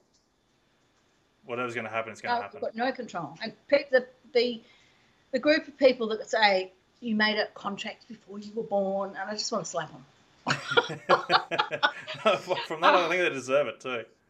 Um, you know, or you, you consented. No, bloody well did not consent. Yeah. So but I- I've chosen chosen to cope and try and make the best of it. Yeah. And part of helping other people, um, well, my intent was absolutely to help others that are going through it, but it's helped me as well. Yeah. So I've even heard that other people they're saying like, with the, basically on the contract thing, people are saying, well, can't you end it? Well, apparently not. I can't answer the why, but apparently not. Which is unfortunate. I, I Well, they thought, what about that doctor that out all those microchips and he's got a whole lot of them? Do those people get taken again? Well, I've read that they do because they replace the microchip the second it's out. yeah, I know I've had three, and other people have told me similar stories. So I don't think you can. And I think it's like we track whales or sharks. I don't know. it'd be something Yeah, I- similar, I suppose. Yeah. Yeah. Um, it's not really very nice, No. but I can see the big picture for them. Yeah, I hope it's in, like for them. I think, and for us, it is a a good thing. Like I hope it's like the outcome for the whole whatever scenario idea they got going on, whatever the end game is. I hope it's going to have a good outcome. I believe and feel sense that it will, that it is ultimately good, but there are a lot of ethical questions. Yeah, and I think they. I think they have a lot of questions to answer for too. Um, They in do. that sense, and so And do so do our governments on that sense. Absolutely. I've had to go at Grandpa Graham about this, and it's affected my health physically. And he said, We know there are consequences and we're really sorry, but we can't do anything about it. Yeah, so but yeah, and our government, our government consented to taking junior soldiers to use them for a breeding experiment, and now their great great grandchildren, or however many generations were down, are still Yeah. being affected. So no, they didn't have any choice in it. I don't think the first person did. Yeah, I think the soldiers might have. They would have sort of been picked through, I suppose, and selected and gone, hey, do you want to go on this special expedition or something like that? And see you later. Well, that might. There've got to be other reasons for people to be taken. Like Travis Walton, I totally believe him. Um, Yeah. But he was just taken the once because he got in the way of the ship beam and got injured, and they took him and rescued him. He, says. Um, I heard him speak once. So, um, and that was a one-off. It's not through life. It's it's not for breeding purposes. So he didn't get a choice because he was knocked unconscious when they took him. I don't think we ever get a choice. I'm trying to tell you that maybe some people do, but I don't think we do. Yeah, so uh, I don't know. Like recently, I don't know how true it is, but with Travis Walton there, one of the guys that was with him had just recently come out. Well, not recently. I think it's been a while now, but he came out saying it was all bullshit. I heard him speak, and I went to a dinner. So it wasn't a one-on-one, but it was a Yeah. small dinner, and I believed every word he said in person. Um, and I got a good sense of that. When you read something, you mightn't be able to tell, but he was humble, genuine, traumatized, and he said that that Fire in the Sky movie, and I hope that I'm defending him because that's what I want to do, Yeah, um, wasn't 100% accurate, and he no, was I really heard that too. that. So it's not, and he did a lie detector test, and so did the other loggers. Yeah, Um, and I did an, a lie detector test on Channel 10 in front of people without knowing what the outcome was. And I got 100% three times. And it was no. I've never, I didn't know what a lie detector was other than what you probably know, but it was done by a federal police lie detector man. yeah, So been practice with murderers, and he said no lies here, no, and it was a major medical test thing. It was Yeah. far bigger than I had had imagined. So if Travis went through that, you can't lie your way through it. You can't. yeah. be extremely difficult anyway. Like I've heard people can beat them, but I I don't know if that's possible. So I believe him. I just I believe him. Yeah. No, that's fair enough. Look, I suppose like it all comes down to your own perspective or your own opinions on the matter and how you want to approach it. Really. Um, Just stuff he said, stuff about inside the ship, stuff about the medical stuff they did to him. Just. Uh, they weren't the same as my experiences, but there were similarities. Yeah. And he was, as I said, there for different reasons. So, again, he couldn't have imagined that up. yeah. No, I'm just like generalizing from like you know the, Yeah. the major public. Like you know people have different ideas and perspectives uh, and opinions on everything. You know, and There are people out there I they want to don't, believe. I don't want to subscribe to, but I will stand up for that one. Yep. Yeah. No, that's fair enough. So I'll- I got do have a couple of questions here for you um, before we do get to the end of the show there because we're getting pretty close to it. Um, so uh, one's asking like, and it's probably going to bring up our, a couple of our previous discussions too. So you'll like this. So, why do the ships look like glowing lights? Oh, well, that's easy. Because, you know, we have headlights on the car. Yep. Well, they actually, their light source is, again, one we don't have. Okay, but the, Yep. Uh, the best I can give you is infrared, but it's it's different to that, and I think we just haven't discovered it. And that when the lights are on, they cover the whole ship. Yeah. That's true. So all you're seeing is the lights. When they turn their lights off, if it's daytime, you'll see the ship. They're not balls of light. They're not plasma. I believe in the spiritual stuff too, but not this. They're spaceships like a car with their lights on, and they can be red. It's a reddy orange, green, or white, and mostly it's gears. Yeah. but when they're almost stationary, they're red. When they're going slowly, they're green. When they're going at high speed, they're white. Yep. Fair enough. Yeah. So yeah, it's a totally different light that we haven't found. So uh, the way I'm sort of thinking of it is like it's I don't know if you um you've seen like the night vision red lights in the distance of a camera. Like it's not giving off a lot of Yeah, it's not like glow that. light, but like, I, I sort of like think it's similar in its own way. Well, I like guess- because not giving a glow to the whole area, it's just the glow to that own little. I hear you and I know what you're referring to, but I don't conversation. I don't know how to answer it adequately, other than okay, we have infrared, UVA, UVB. Help me here. What else do we have? Ultrasound. yeah, a lot of things going. Yeah, I know what you mean. They've got more. Okay, we, we just haven't discovered them. Yeah. So that's what that's why we don't recognise it. It doesn't behave like ours. Yep. No, that's fair enough. Uh, so also, um, go on here. Because also you- we've got another another um. Lost the plot tonight with words. Um, yeah, I'm like that every night when? I'm doing this thing. well, there's, just, there's no words to describe this stuff anyway. Let's face it. So there's we've got air, water, li- liquid, solid, gas, right? Basically, plasma we know about more recently. yep. They've got another one. So a different element that we, had, we haven't got an idea of. Yeah. And so that light tunnel they described going up in, when we go back down, you've got to step in it. And I there I'm frightened. But it's just my fear of heights. It's not I'm not frightened of them. Yep. You've got to step into it and you feel like you're floating down. It's all very controlled. But it feels like you're in water, but you're breathing. It's not water. And you can see light that's overlapped like that in dashes swirling around you and nothing on the oh. inside. Our light doesn't do that. Our light No. joins. So do you think it might be like a dimensional sort of uh, beam of light? No, I think it's a physical elevator. Yeah. Okay.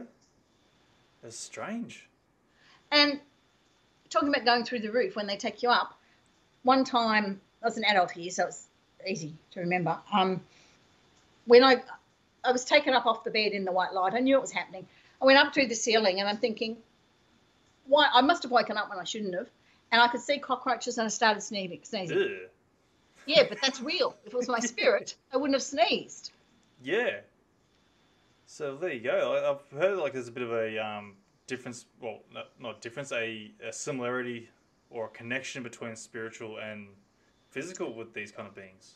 Well, yes and no. I've had a near death experience and gone down the white light tunnel, and I see the correlation in words, but it's not the same thing. Yeah. That's an, that's another discussion. Yeah. But um, but also that same night that I went up through the ceiling, Grandpa Graham dropped me back at the back door, and he said, "Go through the door." I said, "It's locked." And he said, "Go through the door, Jane. You know how to do it." Well, I forget. Okay, I'm like the old lady with Alzheimer's because they've drugged me basically. Yeah. And so he put his arms around me and he stepped through the door. And then he went back and disappeared. And I just went upstairs to bed. And I was like, what? Realization's so it's kicking not in. us that changes. I didn't feel anything. It's the door that changes or the ceiling that changes. Yeah. Righto. So. So when people say to me, oh, that's a near death experience, you went into the light tunnel and you went blah, blah, blah. No, sorry, had that too. Yeah, not so, even. so what would you call it then? It's a physical technology, it's a science thing. Like the microchip, we just don't understand it yet. But we will. Yeah. and and in not the not too distant future. I mean, let's say 100 years before, you know, 200 years max. I don't know. It depends when things are discovered, but not thousands. They're not that far ahead of us. Yeah. It's just enough to stay ahead though. Yes, that's right. So hang on, I've just lost the comment here now. So if I can bring it back up for some reason, it just sent me away from that. Then I can. Oh, hang on, it's over this side. That's why I've got two screens. yeah. Um, so can you tell us humans who are under encounters with space friends are having own health issues? Ah, yes. Uh, what that cause it? Sorry, Okay. it's So the person asking the question yep. are hinting that they're an abductee. Is that correct? I'm assuming so, and they must be having some sort of health Yes. issues on the from the cause. Absolutely. And there's always a medical ex- explanation. I can give you whichever answer you want. I can play by the earth rules. But it does seem to be almost unanimous that abductees have some form of autoimmune disease. Yeah, okay, I have heard And- this too. The logic behind that, not the medical science for earthlings, but the logic, is that we produce, I have lupus, we produce an antibody in our blood to our own DNA instead of to the measles or whatever we're supposed to be getting rid of. So that's an antibody is the human cell, antigen is the flu, the disease, and the antigen is supposed to eat the antibody, right? Yep. So we're producing an antigen that eats our own DNA instead. Now, if we've got an alien, and it's mostly the women, an alien baby in our uterus with a whole different DNA to us, we're going to reject it Yeah. and we're going to form an antibody to the foreign species of DNA. Or objects. And anyway. that's what happens. Yep. Also, as I said, was mentioned to me, and again, there's logical explanations too, but Earth explanations. It doesn't mean they're right, but that's what medicine says. That space, that um, astronauts, even those that have gone to the moon, but particularly those on the ISS that are there for like a year, Yep. they have specific changes to the shape of their blood cells and the number of their blood cells I have heard this. Yep. at times I have well years ago I'm, I'm much better now um, I had exactly that and when someone like Victor Chang says you've got the blood profile of an astronaut he's got to know something hasn't he Yeah, he's hinting something very strongly. So does it affect our health? Well, the other thing is when human beings are not made to go into space. Yeah. Of course it does. I just told you I'm sick every time I come back. And I'm going less now than when I was childbearing years. Um, yeah, maybe. I'm still going. But anyway. Um, of course we're going to get sick. And I don't know how. It's like if you take a fish out of water and ask it to breathe air, it will get very sick and then it will die. If you take a human and take it out of the Earth's atmosphere and put it in a different atmosphere, it will get sick and die. Yeah. If they're doing it short term and bringing us back because that's as long as we can take, eventually it's going to accumulate and we're going to have to get sick.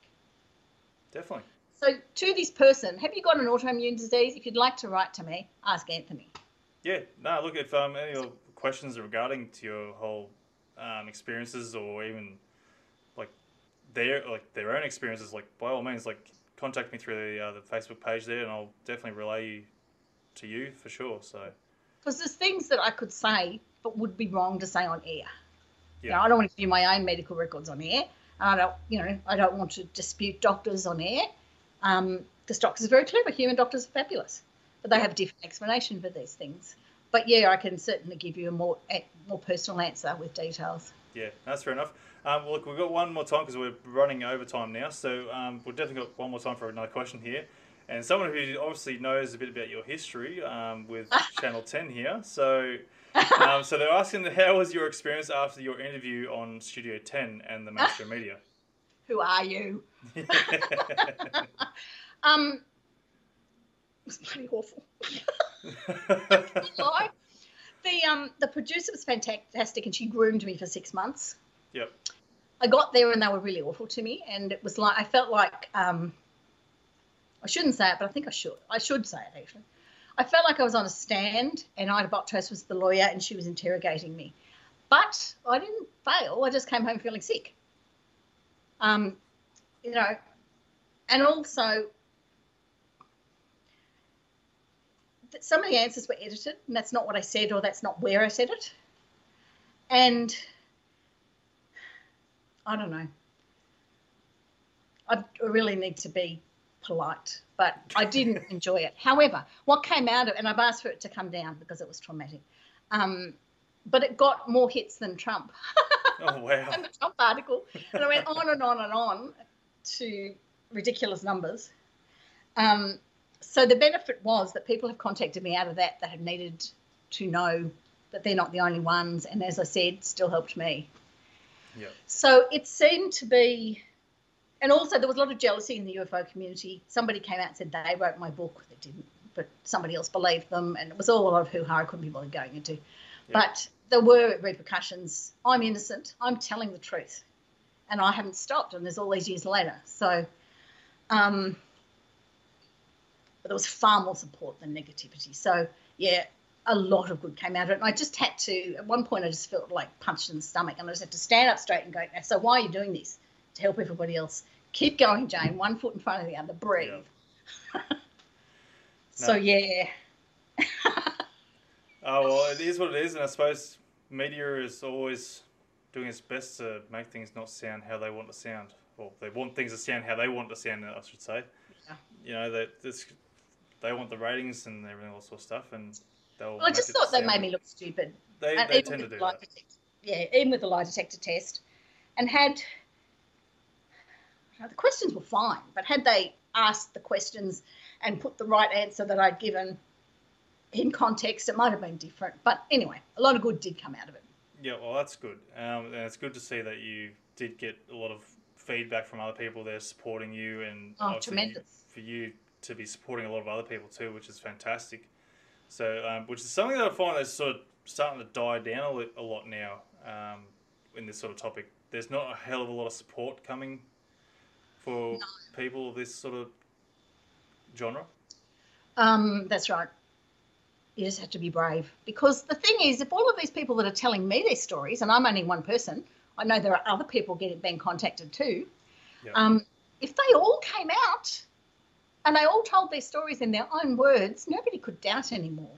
It's fear of bullying. That's what it is. Yeah. Fear of being laughed at. And yeah, you get some of it, but you get far more good. Yeah, but look, I suppose if we keep trying and keep, like I said, one foot forward, and we'll eventually get there, and hopefully the whole laughing matter of this whole situation will disappear, you know, and it'll start becoming a more respective topic for people to discuss and be a lot more respectful in its own way, you know, where people can be understanding that this shit does go on. Also, we've got to, I'd like my children to be accepted here on Earth and be able to live here, or, and, Yeah. and their children and their grandchildren. And I, I'd like for them not to experience what Black Americans experience. I don't think it goes on as much in Australia. I'm sure some of it does, but we're Yeah. generally, we like different cultures.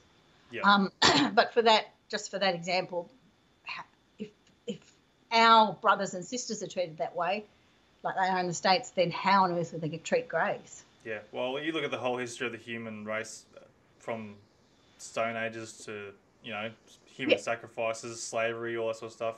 Captain Cook and the Aborigines. Yeah, look, it's it's a horrible history, and look, the only thing we can do is make it better.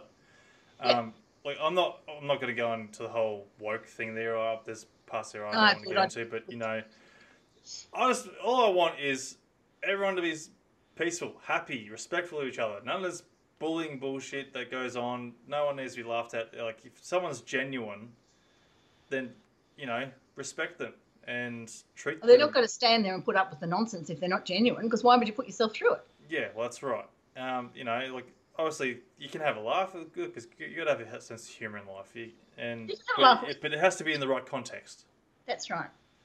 So, and that's the biggest thing I want to try and keep pushing out there. Like, respect people in the right context, and you know, the human race could be a lot better.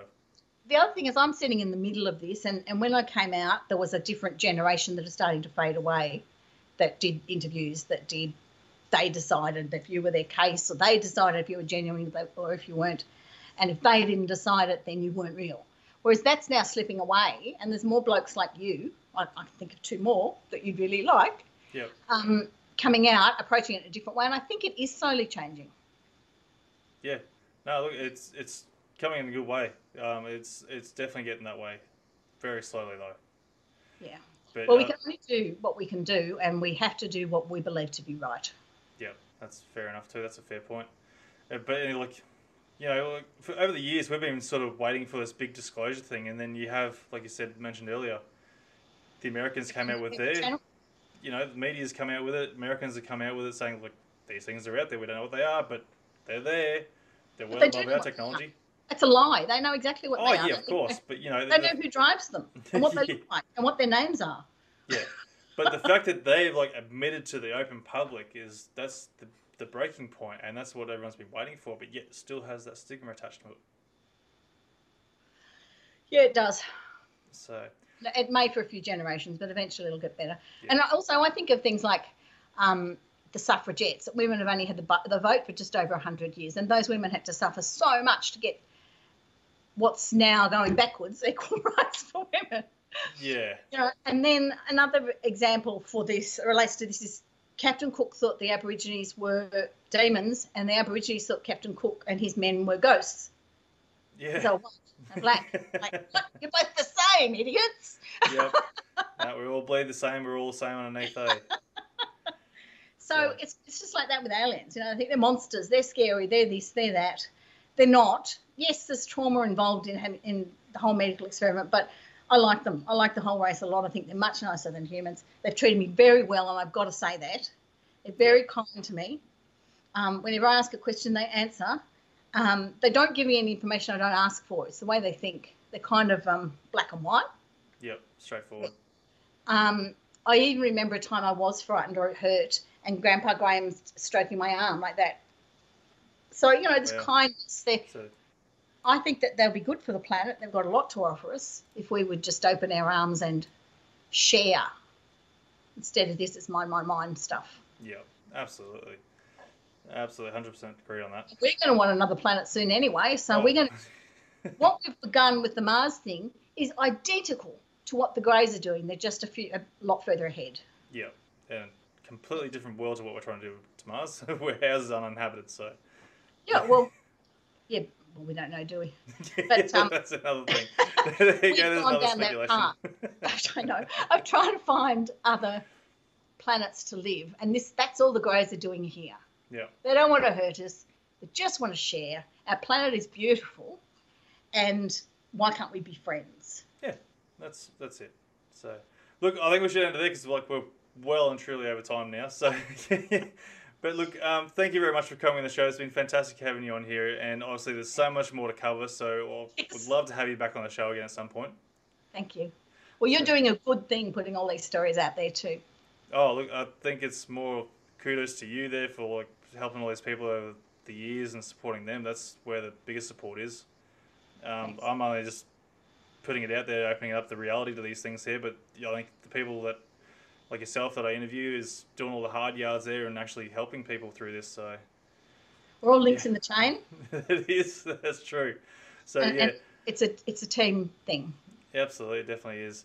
Well, again, thank you very much for coming on the show. Um, it's fantastic having you on here. It's yeah, great. So we'll leave it to it, and I'll speak to you soon. Okay, thanks. See ya. Bye. Yeah. Hi, I'm Daniel, founder of Pretty Litter. Did you know cats tend to hide symptoms of sickness and pain? I learned this the hard way after losing my cat, Gingy. So I created Pretty Litter, a health monitoring litter that helps detect early signs of illness by changing colors, saving you money and potentially your cat's life. Pretty Litter is veterinarian developed, and it's the easiest way to keep tabs on your fur baby's health right at home. Go to prettylitter.com and use code ACAST for 20% off your first order and a free cat toy. Terms and conditions apply. See site for details. Planning for your next trip? Elevate your travel style with Quince. Quince has all the jet setting essentials you'll want for your next getaway, like European linen, premium luggage options, buttery soft Italian leather bags, and so much more. And is all priced at 50 to 80% less than similar brands. Plus, Quince only works with factories that use safe and ethical manufacturing practices. Pack your bags with high-quality essentials you'll be wearing for vacations to come with Quince. Go to quince.com slash pack for free shipping and 365-day returns. Hey, it's Paige DeSorbo from Giggly Squad. High quality fashion without the price tag. Say hello to Quince. I'm snagging high-end essentials like cozy cashmere sweaters, sleek leather jackets, fine jewelry, and so much more. With Quince being 50 to 80% less than similar brands. And they partner with factories that prioritize safe, ethical, and responsible manufacturing. I love that. Luxury quality within reach. Go to quince.com slash style to get free shipping and 365 day returns on your next order. Quince.com slash style.